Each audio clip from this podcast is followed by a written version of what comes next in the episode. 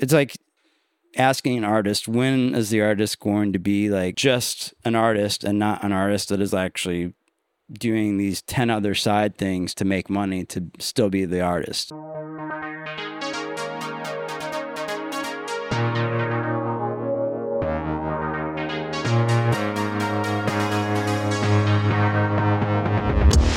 Welcome to New York. Hello, Todd. How are you, Thomas? It's been 25 years almost more. It could be a while since Yeah. the last time that we saw each other. 96, 90, I don't know, 99, I don't know. It's been a long time. Hello, everyone, and welcome to a, another episode of the Design Exchange. With me today is Todd Sines. He has many monikers and he does many activities in the fields of video and um, visual creative stuff and time based creative stuff. So, hope we can get into some of that journey and process today.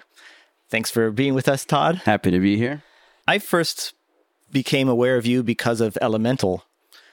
Back uh, when I was in I was in high school, um, my friend Aaron Shin was involved with Elemental, and he let us know when some of the events were happening, and uh, we checked him out. I think the first one I went to was in some Ohio State University garage or faculty building or you know, some kind of weird location you wouldn't necessarily expect for a underground music event, but there it was. Yeah, it's been a while since we've known each other. I think, uh, you know, the party or event you I mentioned was with Aaron Shin at this event we just called Elemental. And it was, I think, May 21st, 93, which would make it over 26 years ago, which is I don't think I went to those, those first ones. Probably. Okay, if it was at OSU uh, weird building, there was only two, and it was either in May or in, I believe June, uh, or maybe July, one of the two. I basically, I used some kind of like,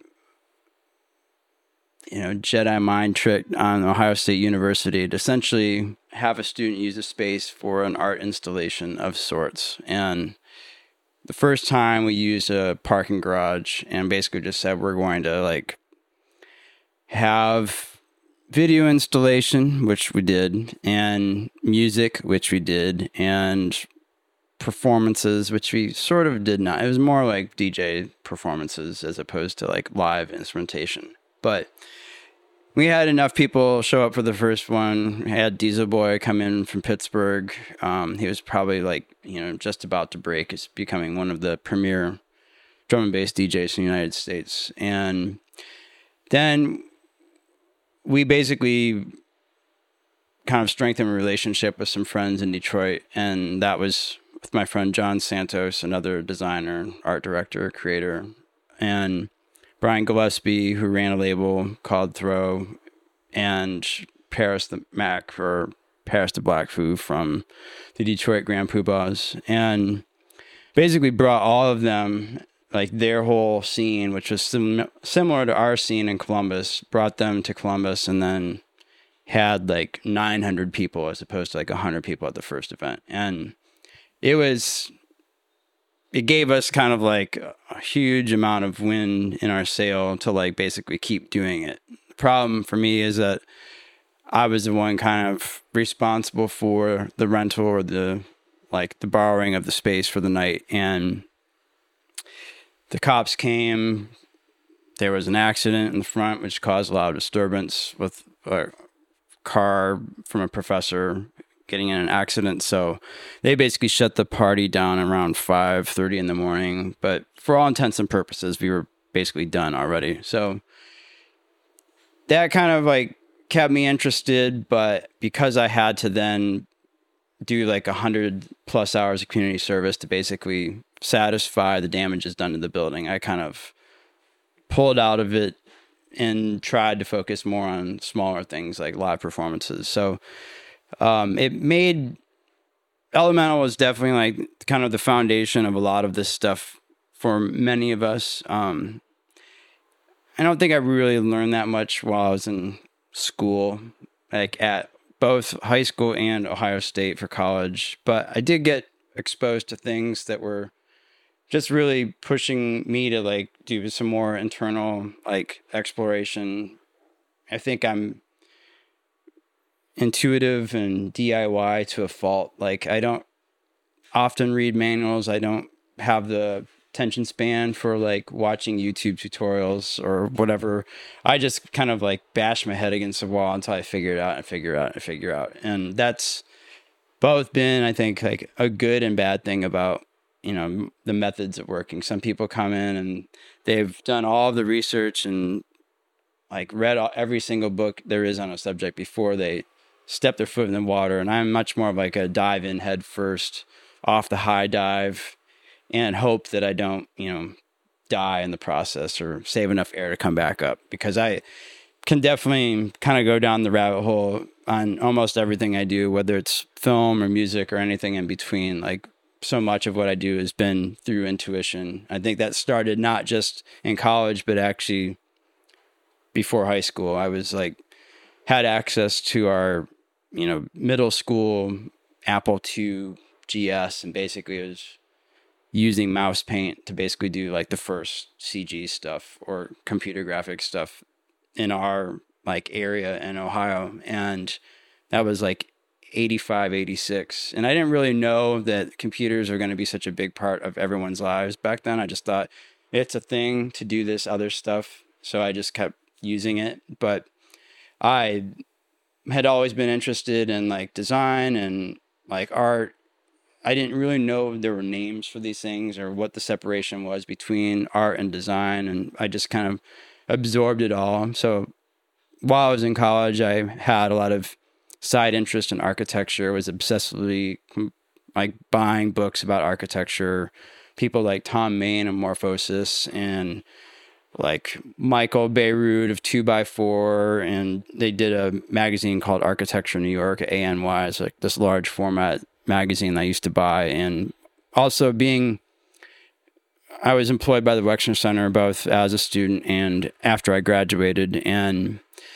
they had a bookstore that basically exposed me to a lot of architecture, design, interior design, art, and video artists from Bill Viola and you know Ann Hamilton was a local, so she had a lot of I guess local kind of stature that made it exciting to stay in Columbus while I was there because you saw people in your own backyard doing things that were kind of cool. So for a while, I was intent on like making Columbus be like where I needed to just do everything. I got married, bought a house, and after like two and a half, three years, started to think that maybe this isn't all of what there is to see in the world. I admitted I've not really been outside the country more than twice until like 2000. And it was very limited, you know, going to like Germany, Netherlands, Austria isn't exactly seeing the world. It's seeing like another kind of similar, I think, longitude line, just, you know, on the other side of the Atlantic. But it wasn't really, um, I think as eye opening as like going to other parts of the world or experiencing, you know, people with different economic backgrounds or cultural backgrounds. It was very similar in that regard, but I'm going way off topic. Well, what, so. so one thing that's really interesting about you is not only are you into different kinds of creative fields, but then within each of those fields, you also are doing multiple things. Like uh, when it comes to electronic music, you are writing electronic music. Um, also, uh, uh, like you've had punk bands or right. you know industrial music, and right. you uh, do live performances. You do DJing, so you're kind of covering a lot of the spectrum that you might that one could cover within like electronic music. And then it seems that also within visual design, you're also experimenting with a lot of different fields, um, installations, right. videos. I assume some graphic design, definitely photography, yeah. right? Yeah. Um, is there kind of a common thread for you that pulls these different activities together? Um, I would say that I'm trying to seek some kind of internal solace, like, or like a almost a zen aspect in the creative side of things when I'm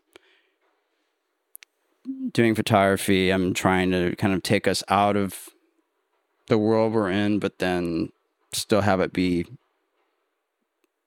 very much, you know, a physical thing that you can see. So I'm not just doing like a or some people just do all CG kind of work and they're trying to just create worlds that you've never seen. I want to like just kind of tweak the world we're in and also reframe it and recontextualize it in a way that makes us like see that there's beauty even in like, you know, the the, recycling facility two blocks away that has a I look at it and I just see like possibilities.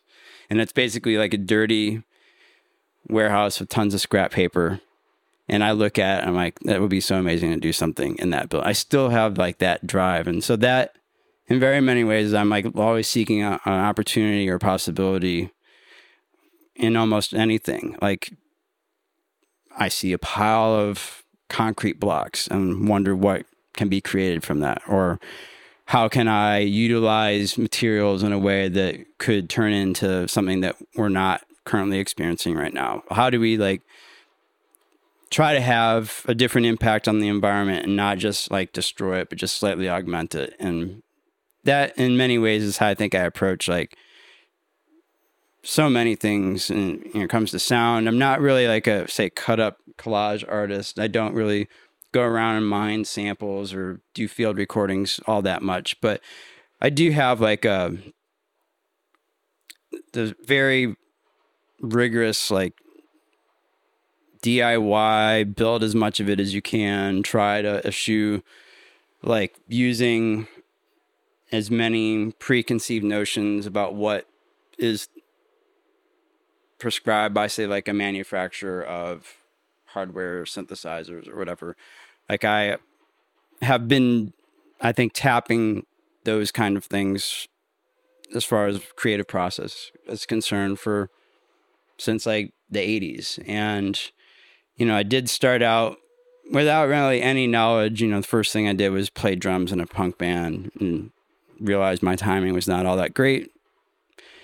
Took up the bass, took up the guitar, bought synthesizers, started to find my way, develop an internal sense of rhythm, having taken zero classes for any of that stuff. The only thing I really took a class for was like a uh, sound synthesis and you know my instructor was so out of touch at the time he basically just was much more interested in like Csound and digital sound exploration and not about like continuing to take these older methods and move them into the 21st century he was very much like this stuff is not going to have another you know life it's just going to kind of end and i think that I look at all the different aspects of like how we make sound and try to incorporate parts of them. I people would say like, oh, "Are you an analog purist or whatever?" And that would be the same thing with like taking camera or taking photos with camera. Like I still use analog film, not nearly as much as I used to, but I digital is a means of like instant like gratification, but there's a permanence that's lost when you know I can go through a box of photos and just dig through photos. But if I try to do that on my computer, I'm like, what hard drive was that on? Like, did I save it on this? Is there a master archive? Does the interface still work? Do we still have a FireWire connection? Like stuff like that, that you just start to lose sight of like your, like what you've done over 20, 30 years. And I definitely know that you've been doing it as long as I have in many ways. So you probably have a collection of things and it's part digital, part physical, analog, and it's hard to, I guess, represent all those things at once. Like I want to go through all my old photos and just like scan and clean up and represent it because I feel like there were still good ideas that I did back then. Same thing with audio recordings, like making them not just disappear. Like I, there's a tendency I think once people get to a certain point that they just like start accumulating and then just dumping tons of stuff. And I think there's been some great things that were done in many people's like early explorations of whatever they do. And I think some of those early sketches are sometimes better than the ones that they do when they spend like months refining like this great idea when sometimes like the blunt approach is sometimes the best approach and not, you know, the one that's been meticulously crafted over, you know, hours and hours and hours of like rehashing. Like, you know, in many ways, I'm like the opposite of, I think, Jeff Koons, who, as a visual artist, constantly goes back and tweaks and tweaks and tweaks like all of his like sculptures and materials like in his work because he thinks he can continue to improve things to the point where it doesn't even look like a human hand has touched it because it's so like manufactured. And i think that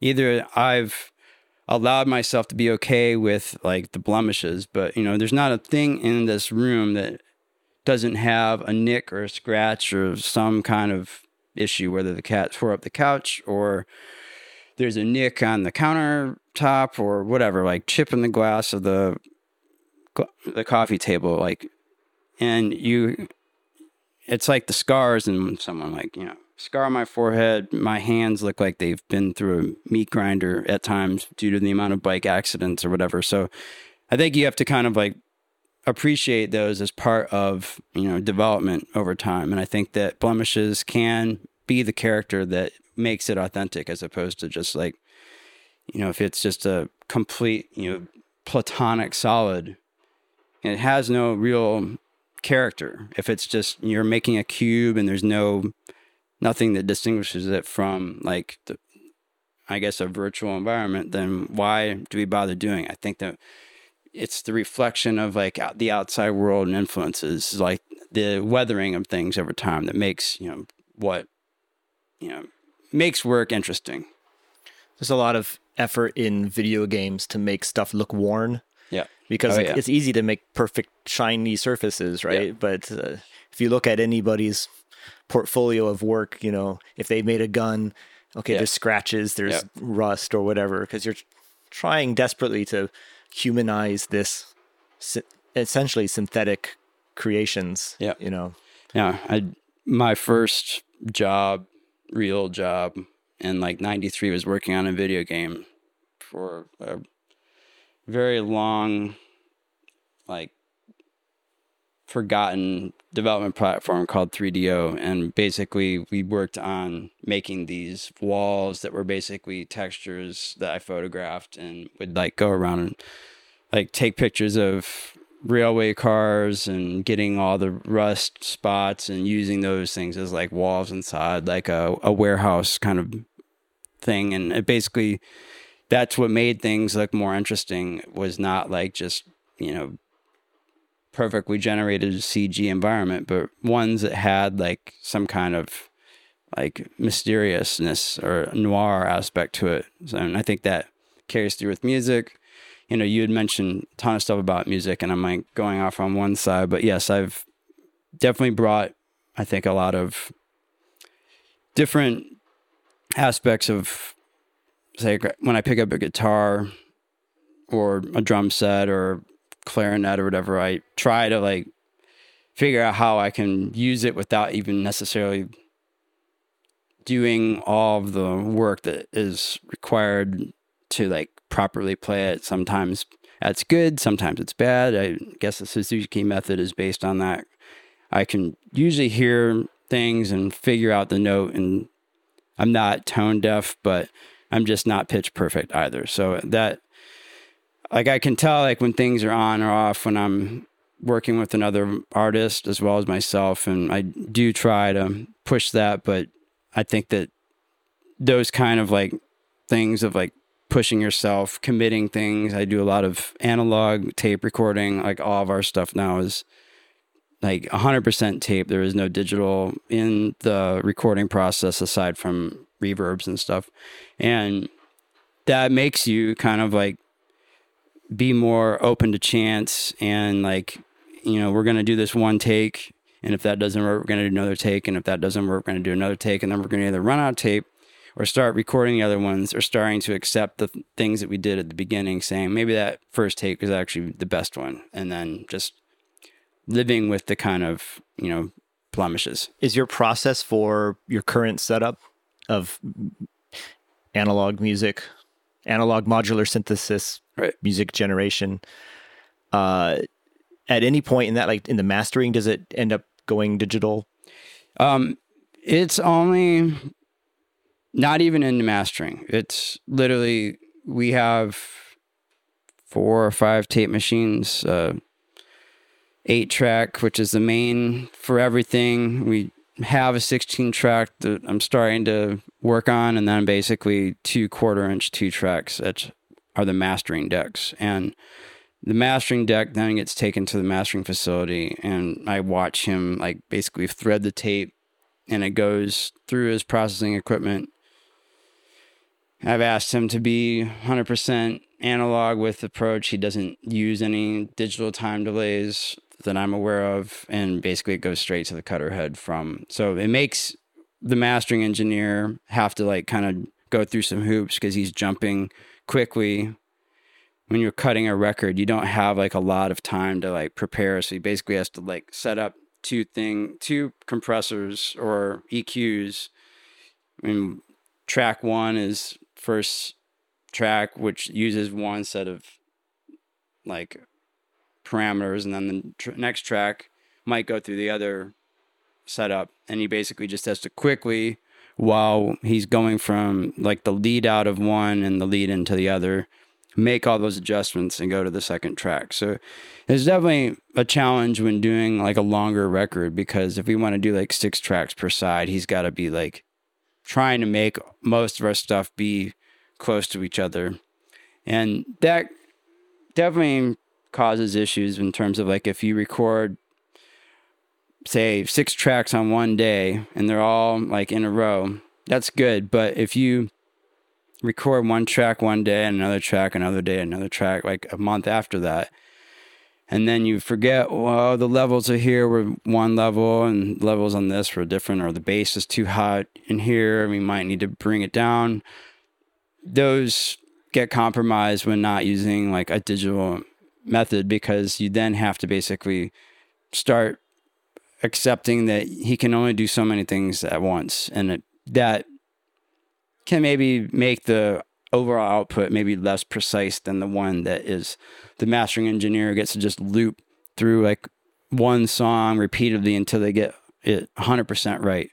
I'm willing to like accept the b and i still think like the grade b is probably in many ways better than some people's a game you know work because I think that we make up for any of those changes in dynamics with the robustness of like having the depth of like having tape kind of glue the stuff together in a way that I think is gets brittle when you're doing a complete digital mix and a like even if it's passed through tape like it helps but I do think that people you know, mostly don't have like mixing boards. They have just like a in the box kind of approach. They're doing all this bus mixing in Logic or Live or whatever, and then they just do everything through like one channel strip, and then that's kind of how they finish a lot of their material. They just ev- everything goes to the same kind of input, whereas like I have to maybe look at like I can only use one of these, so I'm gonna make like vocals beyond that, and then I only have one type of reverb for this one thing, so this other instrument's gonna get that, and it makes my collection grow. But some people have like thousands of plugins, and I only have a couple dozen effects to be used, so I have to like use them creatively and not have every song sound the same. And I think that we've tried at least with the different projects we're doing, whether it's bands or solo stuff, to basically really push that that sound in a way that is different than where I've been with you know digital recording. I had been doing like all digital stuff in the early 2000s and just got really bo- like bored of it very quickly. I was like I really missed having a knob for practically every function. So it's this has taken a long time to get going, but it's finally manifested 20 years later. I think it's if you look at all all the people who are making um, music these days, especially within the realm of electronic music, you say, okay, what percentage are going for an all analog setup, it's got to be very small, like Yeah. half a percent or something. Probably. I mean, I kind of spent a lot of time in the early 90s never having multi tracked anything. And we basically started doing stuff on reel to reel and then DAT. And like the DAT recordings were kind of a hit or miss. Like you either got or you didn't. And then if you didn't, you just kind of redo it and you would never be able to repeat it because like there wasn't automation for everything that we were doing. So I basically just had to kind of deal with it. Like that mix is good. That second mix is better. Use the second mix. And I didn't have two DAT machines. So I would often like just put all the masters onto like one tape. And sometimes the label would not pick all those songs. So you know, instance with Peace Frog is I basically gave them masters of everything because I didn't have a method of copying it before I gave it to them. And they've been sitting on like masters for, you know, 20 years now. And I basically just this like last August got copies of demo tapes that I gave to somebody as a backup, not knowing that I gave it to him. And he surprised me, my friend Ian from Vancouver gave me a cassette, actually three cassettes, and was like my first demos from like 93 to 95. And I'm like, you've got to be kidding me. This is like incredible that I never thought I'd see this stuff again. But at the time, like I wasn't having this like analog digital argument. It was all about just like how do I record this stuff as best as possible. And I was told very early on that like, well, you gotta have a DAT. Like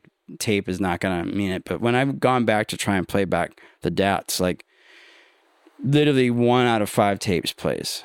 And every analog tape I play sounds like it did back then. You know, there might have been a slightly like muddying up of things, but it's barely been an issue. But the DATs have almost always failed because So if they get a little bit of corruption, then yeah, this- oh, then there's nothing. exactly. And there's like dirt on the heads, or like Sony doesn't like Casio DATs or Sa- Casio DATs. Like the recordings on a Casio machine were not like compliant with like a Tascam or something. So I've definitely gone through a lot of issues with the whole like method of whoever recorded it on and it had to kind of stay in the same ecosystem. So if you did Sony, you would just keep playing on Sony stuff. But this Panasonic, it was supposed to be like the main studio deck, ate like four out of five tapes. And it's just, I just had to stop playing. Like, I can't risk ruining more material if I keep trying to just review the material without having like a proper deck that's going to do it without corruption. So, yeah. Cool. Making modules, shipping modules, her going to dinner with her friend, me working on music finally. I've not really had much time. I've been, I mean, another segue, I guess, is just I've spent a lot of time seeing how DIY can be and building a lot of the synthesizers, often from like just bare PCBs and not even following kits, but just buying all the components and stockpiling resistors and capacitors and building SMD stuff. So I could probably build something like an audio recorder at this point, given my knowledge of building tiny SMD components. So, What's an SMD? uh, surface mount tree that's basically used in everything from cell phones and cameras and computers, but it's allowed for the music side of things to basically have what used to be in a room being the size of like a phone. So right now you can buy a analog synth that's the size of like a phone that basically has all the robustness of what you would have in a larger, say, Minimoog style keyboard, but it's basically within a three by five inch footprint. And that's made touring and playing live and being more remote with your abilities to basically go outside of your normal comfort zone and work. So I basically have like a, ba- a modular, it can be battery powered. And I also have a solar bank as well. And some things I want to do is to try and maybe get outside of the whole studio at times, but still take the studio with me. And I think that by building my own stuff, I've been able to like figure out the right kind of recipe of modules I need to basically still have like a robust system without you know being tethered to everything that's inside. And i've spent so much time building this room but i can't take it with me at all times. So when we do tours or shows or whatever i try to keep as much of like the flexibility and the modular has been a door to that. And i think that by making your own stuff you start to figure out like you know how you can fix things that are broken or also kind of inspires ideas for maybe there's a way I can make my own stamp. You know, I've thought about like a line of modules that could be really geared towards like performance. There's so many people that are making it, but I feel a lot of buyers or feel like the modular industry is kind of flatlined, like where it's just there's been such a enormous growth and now just like everybody has access to all the same things. And now the manufacturers like the bigger manufacturers are catching up and dipping their feet into the water. Behringer's threatening to basically build these $50 modules that rival like what would cost $500 from Roland or whatever. So that has allowed the doc- democratization of music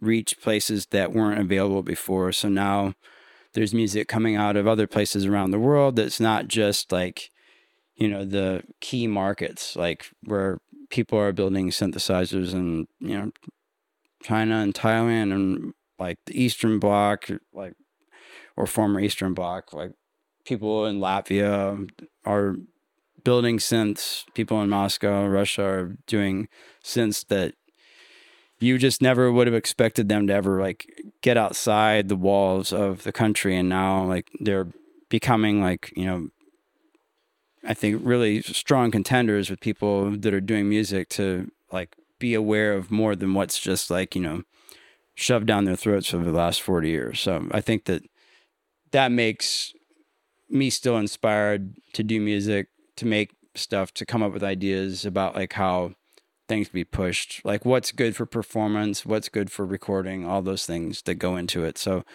i've built a bunch of modules over the last couple of years and starting to get really good at figuring out how to identify issues make them better tweak etc so and it gives me a lot of satisfaction. It doesn't like make the music get done any faster unfortunately. It slows me down tremendously. But on the other hand like i can say that like there's a large amount of what I've done that I've been building directly by myself and not having to like hire other manufacturers to do all this stuff for me. And I I feel, you know, some people pick up model trains, and I since been like this passion that's stuck with me since like I was 17. So when you make some creative piece, maybe we're talking about music, so maybe we'll start with that as the uh, the focal point. But if it applies to other stuff, let me know. Um, how much of what you do is composed or planned versus how much of it is expressive and performed? The creative process is, you know, a certain amount of synthesis where your brain is, and then there's like the performance, I think, where your hands start to like tweak or modify that or sculpt it. So whether it's a block of wood being chiseled into like, you know, human form or otherwise, or a block of stone or granite or blank canvas or an empty reel of tape or a sequencer that has nothing in it. Like in many ways, like you start with a you know, I, I've had this song that I'm going to write in my head, and it's been inspired by a different song by a different artist. But then I'm like, I'm going to shift it so far away from that that it's not going to sound anything like that artist. And that often is what ends up happening is I've got like a nostalgia I'm in many ways seeking to whether it be like photographs that are in the vein of Guy Bourdin or film that's you know, inspired heavily by you know, Jodorowsky or Lynch or somebody along those lines, or you know, a story that's similar to like Dazed and Confused or whatever. Like these are the kinds of things that you know. I can't say that we can just synthesize everything from scratch. There are definitely new stories being told all the time, but often I'm looking for like this cross section of it's like this plus this plus this equals that. And it's not really 100% of any of those things, but it's like the juxtaposition of three wildly different things and putting them together and then representing it in a way that makes it you're unique and your own. Like I have often, I think, built a career off trying to quote make house music, and instead it's like house influenced techno, but not really house music and not really techno, and it's somewhere in between. And I think that that carries through to like our new projects with Interval and Artefactos de Dolor is that we're saying we like Cabaret Voltaire and Section 25 and Joy Division and Liaisons Dangereuses, but it doesn't really sound like any single one of them, but it sounds like all of them, but none of them at the same time. There's not like a, I never try to make a track that's like, this is my version of that. Like I've heard other artists do that and I just feel, I can hear it that it immediately sounds like they're just doing their cover of something, but with different words and different notation. But often it just sounds like a cover. And I, I want to like wear the influences, but keep in mind that the influences are there and that this is not an attempt to basically recreate someone else's song or someone else's work or someone else's film or writing or design like that you can bring all of those influences together and have like the wider the reach i think the more interesting the work because you can bring like many works with like fashion that i'm trying to bring like drama and i think surrealism and science fiction and kind of isolation and how do i bring all those things into a fashion film or for a client and doesn't work for everybody. I'm not gonna probably shoot a Gap or you know Old Navy ad. I'm just not the right person for that. But I could find ways to maybe speak to some other brands that are like leaning in the direction that I am. And then also I see other people's work and I'm influenced by like the latest product campaign and then I see how can I incorporate that into like the stuff I'm doing for our artist. Like maybe we are developing like a female singer or something, and we try to package it in a way that's going to speak to those kinds of things, but recontextualize it in a different way by having this music be completely off brand for that brand. But then it allows, I think, the work to become more interesting and intriguing because what you see is not what you hear always, and vice versa. I want you to be surprised and not just be like, oh, that's expected. Like you, I think our artists, like for interval, like our record cover looks like what it sounds, but what if we did something completely different instead of like dark and melancholy? It's like bright colors at like McDonald's Playland or something like along those lines. It it would change, I think, the way you visualize and listen to music. And I think that those two things are very intertwined and connected. And I do think that in the short term attention span that we have today, that as much kind of visual cues you can do for music and music cues for visuals that they help enrich that experience. And I, you know, I'm basically devoted to spending the rest of my life like pursuing both sides of that coin. A lot of what you do and a lot of what you've talked about is quite artistic, but how do you balance that with making money?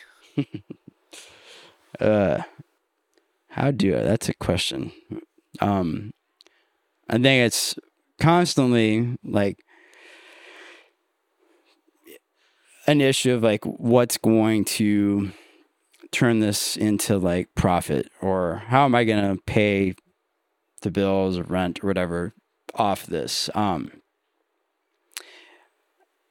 I think that I don't want to borrow from WeWork, the you know kind of global co-working location, but they have their tagline and do what you love and you know, I've been trying to do what I love since the beginning. It's just it's not always been profitable.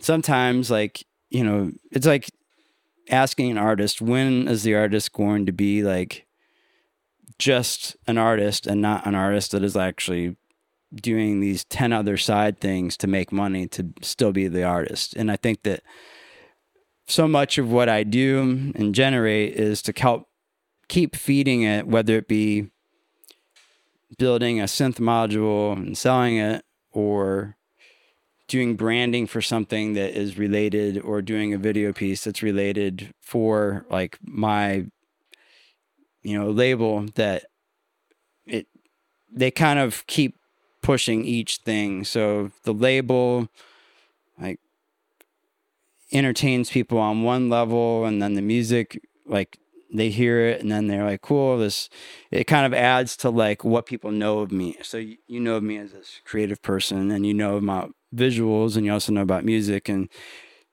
in many ways that's like that is my brand. I am like a person that does too many things and that's good but i'm not like i'm not the best typographer or hand calligrapher that you would ever come to but i've done it and i can do it and i'm interested in like pursuing that sometimes. So i think I try to approach, I guess, each day and each week and month and year, like I'm going to push myself to where I haven't been the day before. And I think that I put that out there and that energy gets seen and, you know, whether it's documentation on Instagram or Facebook or an email that people get as like a recap of what I've done over the last couple of months, whether it be for the label or scale or whatever, that all that stuff kind of feeds back into like what people know me as. And then they see that, you know, he speaks about film and music and design.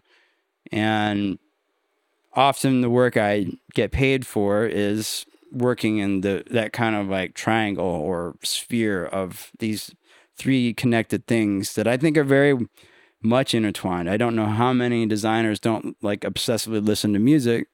And, you know, same thing with directors or photographers. They're constantly listening to music and it's feeding like what they're doing. And when I'm doing all three, it's like I'm visualizing the music video sometimes when I'm making the music. And I'm trying to get to this place visually when I'm composing a song and I have an idea in mind. And maybe it never gets filmed, but I'm trying to create this place that there is a soundtrack for that I'm making. And I can't tell you where it is. I don't even know if it exists, but it definitely influences what I do. And I think that my real, my portfolio of work often shows that, like, that's kind of the way my brain is wired. And, you know, it doesn't work for every brand in the world. Like, I, I can't say I'm going to go design like packaging for a big box store. I don't think that my work is perfect for that, but I do think that there are other people that are more like environmentally sustainably driven or like ethically driven whether it be in fashion or food or otherwise that I can find a way to help represent what they do and ha- leave a mark that is uniquely my own and not like what looks like some other director or some other designer or some other musician. So, you know, I it's definitely a challenge at times to like find the work that pays.